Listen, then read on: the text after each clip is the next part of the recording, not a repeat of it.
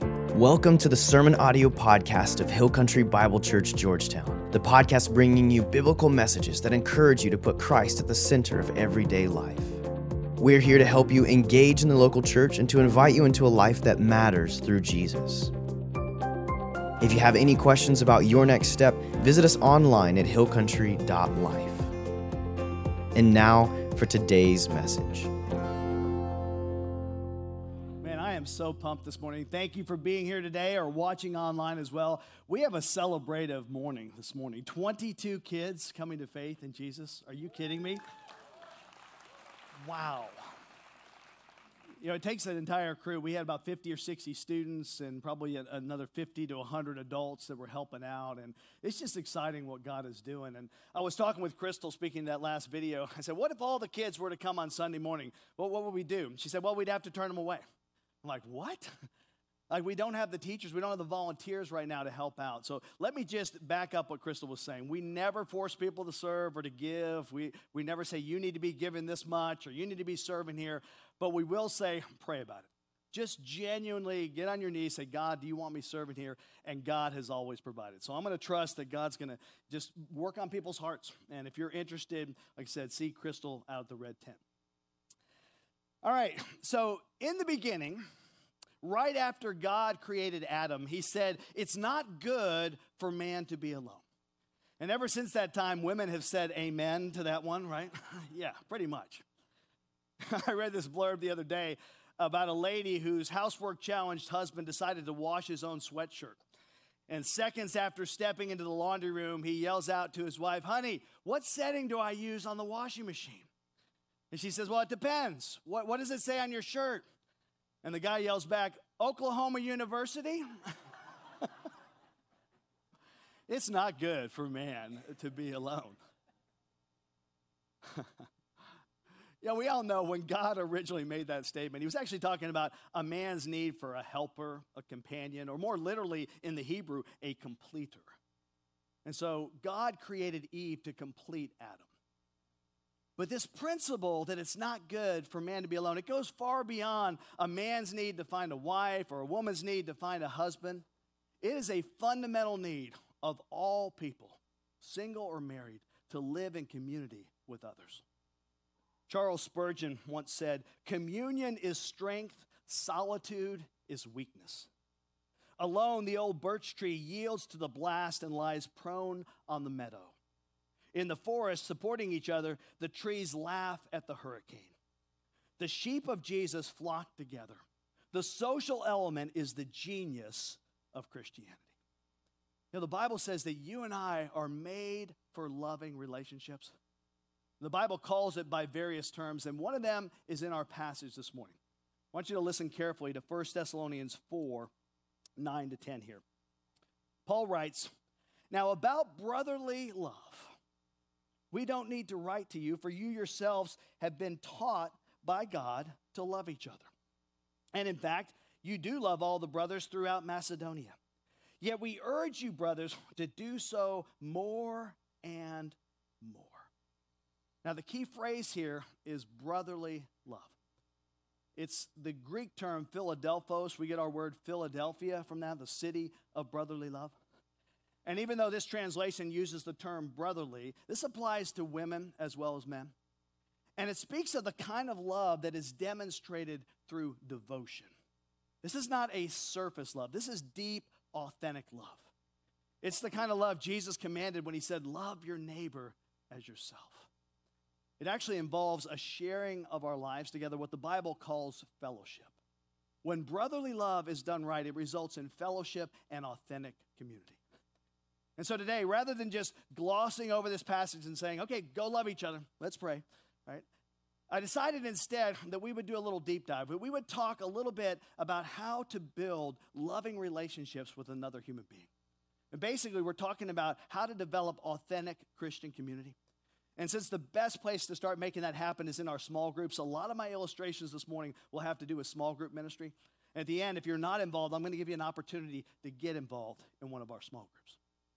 So let's dive in here. The first building block of loving Christian community is time. True brotherly love isn't going to happen just every once in a while. you're going to have to make a commitment in your schedule to spend significant time with other people. The Bible tells us in Hebrews 10:25, "Let us not give up meeting together as some are in the habit of doing, but let us encourage one another, and all the more as you see the day approaching." You know, the key word here is habit. You know, a habit is something you do with frequency, right? It's not something you do just occasionally. You do it over and over and over again. And if you want to build strong relationships with people, you're going to have to spend time with them. That's why most of our small groups meet on a weekly basis. And if you look in the Bible, the fellowship of the first century church was frequent as well. Acts 2:46 says every day they continued to meet together in the temple courts. They broke bread in their homes and ate together with glad and sincere hearts. Every day they met together. They had daily fellowship. Now I recognize that might not be possible in our culture today, but it's quite a model to live up to. And did you notice one of the key activities they did when they got together? right, they ate together, okay? Here we have the biblical grounds for small group potlucks, right here, all right? Yeah, if you want to develop deep fellowship in your group, here's the key invite people over to eat with you. If you want to have good fellowship with someone, say your pastor, invite me over to eat with you, okay? Better yet, take me out to Shanghai Express. That's where the best fellowship happens, trust me. Oh, yeah, absolutely. But how many of you would say that your small group has gotten closer by having meals together? If you've been in a small group, just raise your hands up. Yeah. You see, there is something to this. In fact, if you study the life and the ministry of Jesus, you'll be blown away at how often he taught people while they were eating. Why? Well, when people are eating, they're, they're more relaxed, they're more open, their barriers are down. So you got to take the time to just hang out and have fun with the people you want to develop a relationship with. It's not going to happen if you just schedule a formal meeting every so often. No, building strong relationships that demonstrate brotherly love takes time. Takes time. Okay, second building block of love in Christian community is authenticity. I mean, by definition, real love can't be fake. Romans 12 9 says it well love must be sincere. Now, this can be kind of tough because you know what? It, it forces you to share your true self your true feelings, your true strengths and weaknesses. 1 John 1 7 and 8 says, But if we walk in the light as he is in the light, we have fellowship with one another, and the blood of Jesus, his son, purifies us from all sin. And then he says, If we claim to be without sin, we deceive ourselves, and the truth is not in us. John says we're only deceiving ourselves if we claim to be perfect in life. See, being authentic means admitting where you're weak, admitting when you've blown it in life. And according to this passage, true fellowship only happens in the light. See, in the dark, we hide things. We don't want people to see our faults, our failures, our flaws. But in the light, we're out in the open. We say, This is where I'm at. And man, I need your prayers. I need your encouragement right now. That's called being authentic. You see, if you run from relationships, if you say, ah, I don't need any of that touchy feely small group stuff, the only person you're deceiving is yourself. I would say avoiding loving relationships is a sign of fear and weakness, not of strength. I mean, your aloofness doesn't fool people into thinking that you're an island, a spiritual giant who just needs God and his family. People know you're hiding. In fact, in all my years of ministry, I have yet to meet a person who has it together spiritually who's not also connected in deep relationships with other Christians. And I would say that kind of a lack of authenticity, it sort of reminds me of a product I read about many, many years ago, but it's always stuck with me. It's kind of cracked me up. Check this out. Many products are designed to imitate the real thing.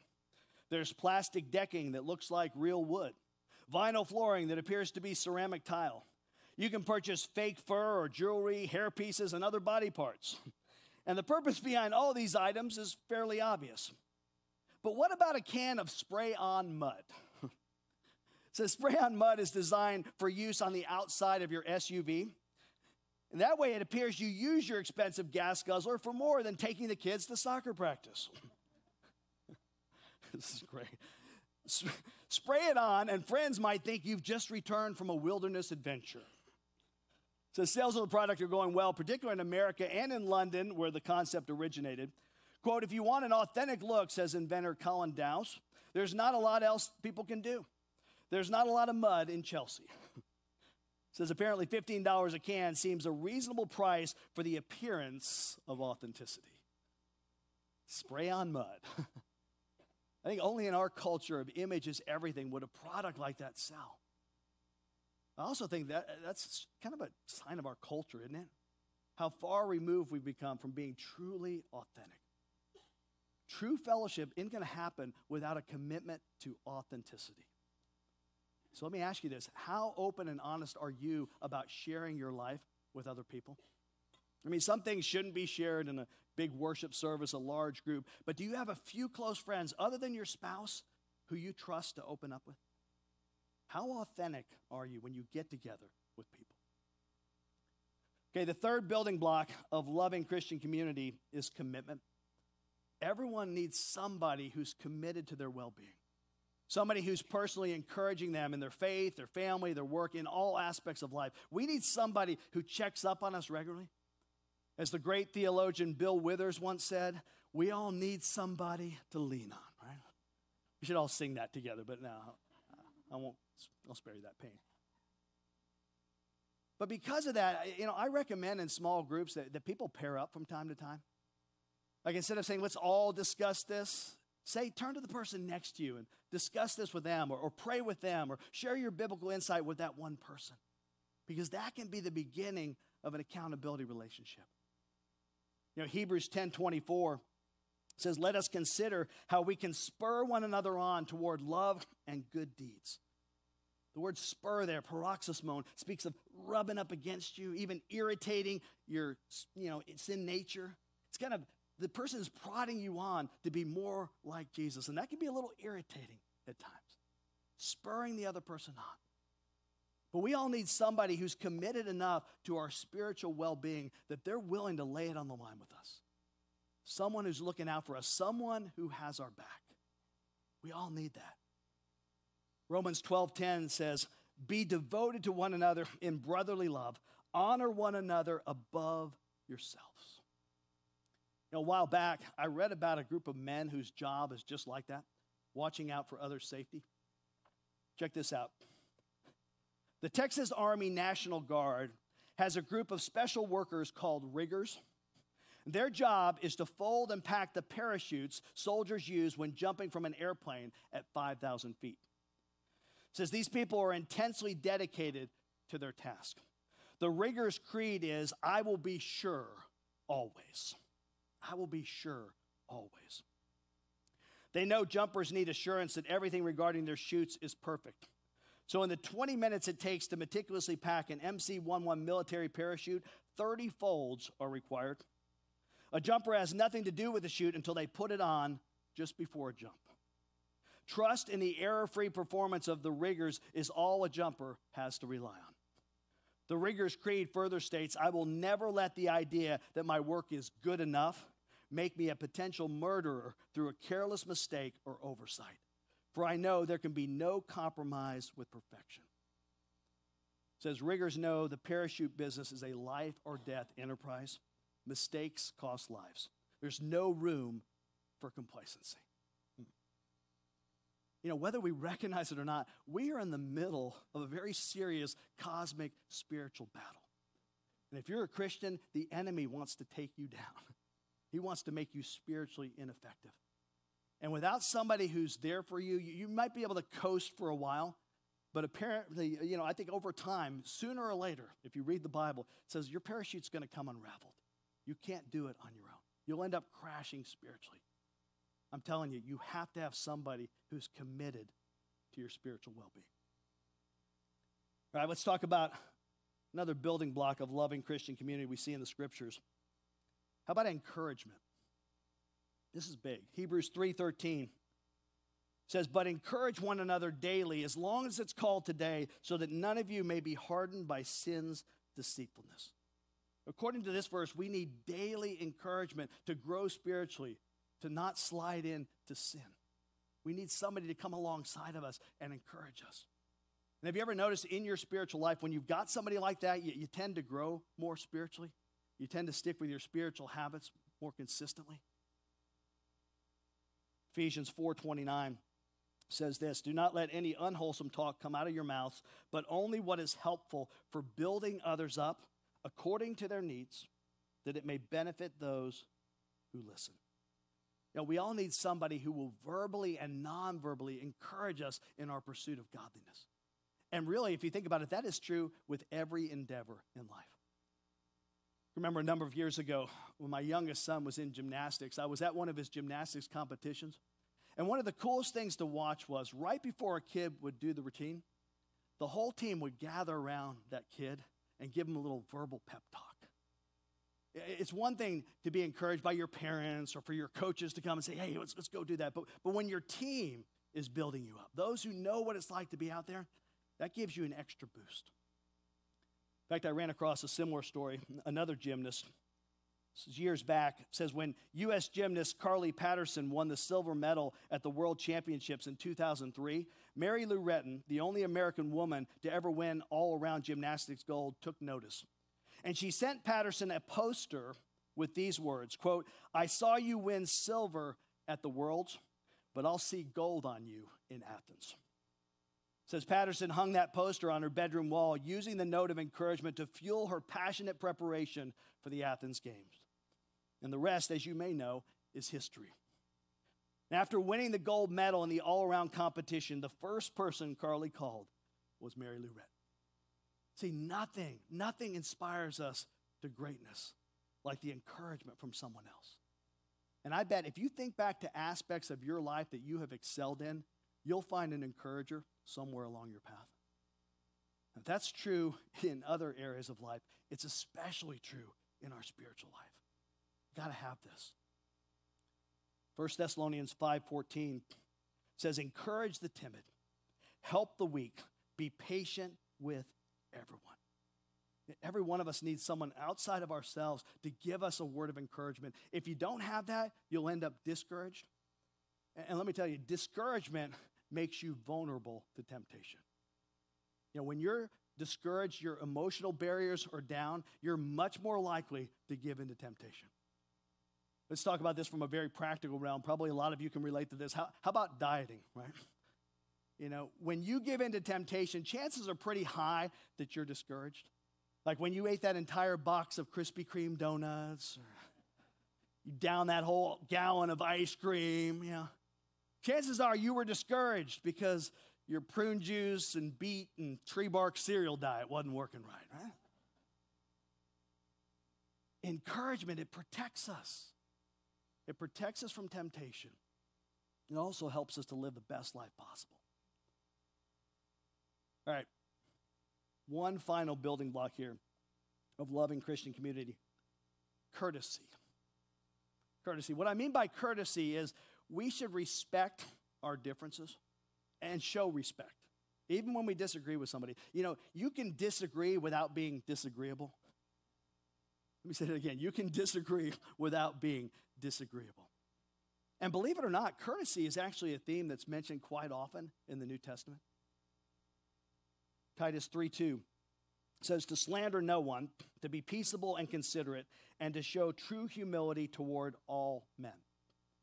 The English Standard Version actually says, Show courtesy toward all people. Show courtesy. Be considerate of everyone. Have you ever noticed that in every small group, there's at least one difficult person? Don't stare at them right now. I see some of you turning. Not cool.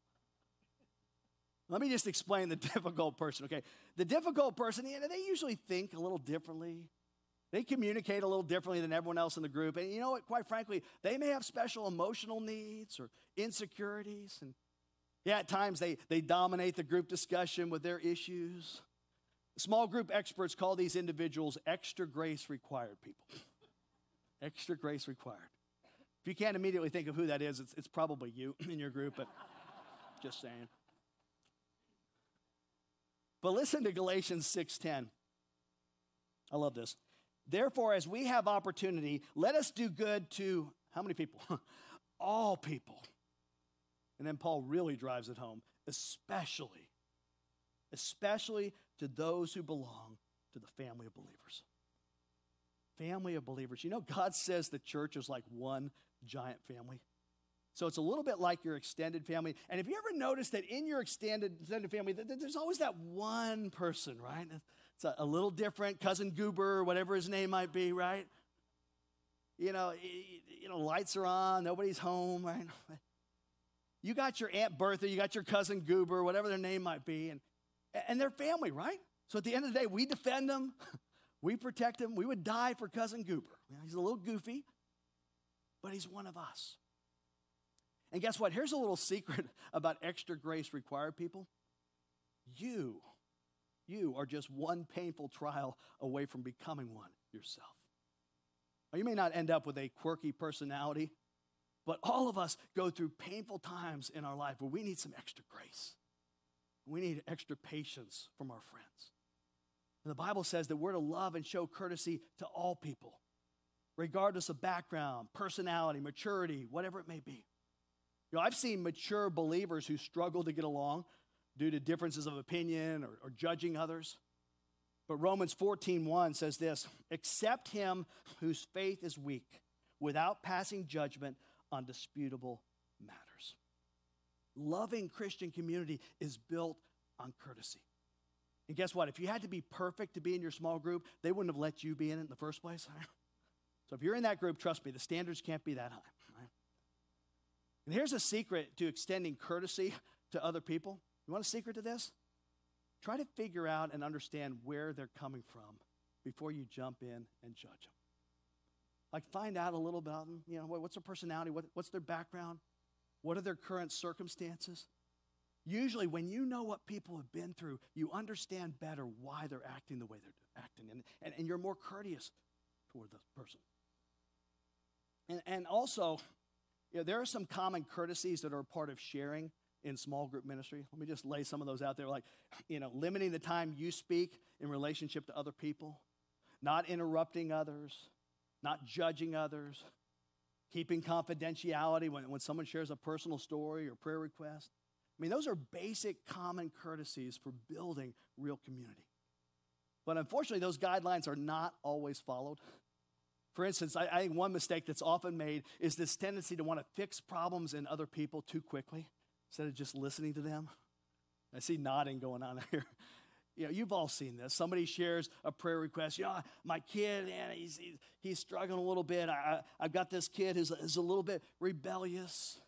And before they can even utter another word, somebody butts in and says, Hey, let me, let me tell you what to do. Okay? Here's what I did. Right? Without even listening, Mr. and Mrs. Fixit launches into an instructional sermon. And what's even worse is when, when, everybody chimes in, right? They're all kind of going after that person. That's called piling on, like dog piling the person. And, and I thought about this. I, I, think men in particular struggle with this. You know, I know when my wife Wendy comes to me with a problem, I immediately just want to fix that problem. So before she even finishes her sentence, I'm like, okay, here's what you need to do. Next problem, right? And I used to feel so good about myself. I mean, that's why she was sharing the problem with me in the first place, right, guys? Wrong, okay? I'm a quick learner, so it only took me 20 years to discover this, but when my wife comes to me and shares a problem with me, she's not looking for a solution, at least not at the outset. Like she's processing out loud. So she wants me to listen to her, to empathize with her, to say, yep, that's a problem, all right, man. That is a whopper of a problem. I don't think I've ever seen a problem that big before, you know? If I were you, I would have no idea how to solve that problem. That's what she's after. She wants to feel loved and, and affirmed. I haven't solved anything, but she's not looking for Mr. Fix It. Because here's the deal when you immediately jump the gun, you know what you're saying to that person without even meaning to? Uh, you're, you're, you're dumb. I, I'm smart, right? Here's what you should have done. I learned this years ago. The Bible says in Proverbs 18 13, he who answers before listening, that is his folly and his shame. I kind of like the message, which is actually a paraphrase. It's not a literal translation, but it says, answering before listening is both stupid and rude. Some of you may need to put that on your refrigerator this afternoon, okay? James 1:19. My dear brothers, take note of this. Everyone should be quick to listen, slow to speak, and slow to become angry. I think oftentimes we're in such a hurry to explain ourselves, we're not even listening to that other person. God gave you two ears and one mouth, all right? So listen twice as much as you speak. It's a good rule of thumb. All right, so this morning we've covered five building blocks for developing strong, loving, authentic Christian community with others. There's time, there's authenticity, commitment, encouragement, and courtesy. Now, there are more, but those are a few of the essentials. And let me tell you, if you're not in an environment right now where you can get to know people in your church family, where you can begin to practice these principles, we've got just the place for you.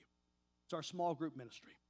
We have small groups, we have women's groups, men's groups, couples groups. They meet on various evenings and different homes all around Georgetown, surrounding areas. And if you want to get connected, out at the red tent today, Bob Goodfellow, he's our small group director. He's going to be out there. Just go out there and say, hey, here's my information. Get me connected. We all need this, people. You know, with football training camp starting, I was reminded this past week of a tragic story that actually happened many years ago. But I want you to listen to this. 20 years ago, Minnesota Viking offensive lineman Corey Stringer died from a heat stroke during football conditioning drills in 108 degree heat. That incident left a whole string of questions, but the most significant question was this why wasn't someone paying close enough attention to Corey to know he was in danger? Well, several NFL teams responded to that question by offering, offering their players added protection through something known as a radio pill. Says teams pay 30 to $40 a piece for these pills, which last 24 to 36 hours. And there's a crystal sensor inside each pill with a frequency geared to the player's body temperature. So when the player's body temperature rises, so does the frequency. But this pill still requires the assistance of someone else. The way it works is that periodically a trainer walks by the football player, punches in that player's jersey number, and waves a digital device in front of him to determine if the player is getting too hot and needs intervention. Okay, allow me to draw one last analogy from the world of sports here. Not unlike athletes who don't know when they've extended themselves too much, they don't know when they need intervention. I think we as Christians can stray from God and be oblivious to our true spiritual condition. And that's why we've got to have somebody who's watching out for us, somebody who's checking up on us, somebody who can give us an honest evaluation of our spiritual temperature, someone to hold us accountable. See, that's true brotherly love, authentic Christian community. And we all need it. No exceptions in this room. We all need it. So let's not ignore that need. Let's make it happen. Pray with me. Lord, I just want to thank you so much because you have made it crystal clear in your word that without community, we're going to crash spiritually. We're not going to be able to make it. It's not good for us to be alone. And Lord, I recognize that the last year and a half with COVID, we have become isolated in so many ways. And it's time to reconnect. We don't want to waste any more time not being in fellowship and authentic community with other Christians. The stakes are too high, there's a spiritual battle going on. So I pray that you would convict us that to carve out that time because our schedules are busy. It just seems like where, where am I going to get the time to do this? And, and I pray when we get involved in a group that we would be authentic. We would truly share our hearts and we'd have people that would come alongside of us and we would develop, at least with a few people, at least with one other person, a deep, committed accountability relationship. God, I pray that you would help us with those who are closest to us to practice encouragement because nothing protects us from temptation, nothing builds us up more spiritually than being encouraged.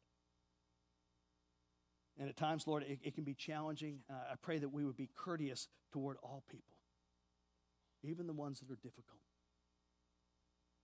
God, we love you. We, we thank you for this opportunity to just open up your word and see what it has to say about authentic community in the body of Christ. And my prayer for my brothers and sisters here is that they're not in a group. They would go out and talk with Bob after the service and, and get connected. And then begin to experience all the blessings, all the fruit you have for us through Christian community. It's in Jesus' name we pray. Amen. All right, folks, I hope you can stick around because we're getting ready to have a big party and celebration and have a great day.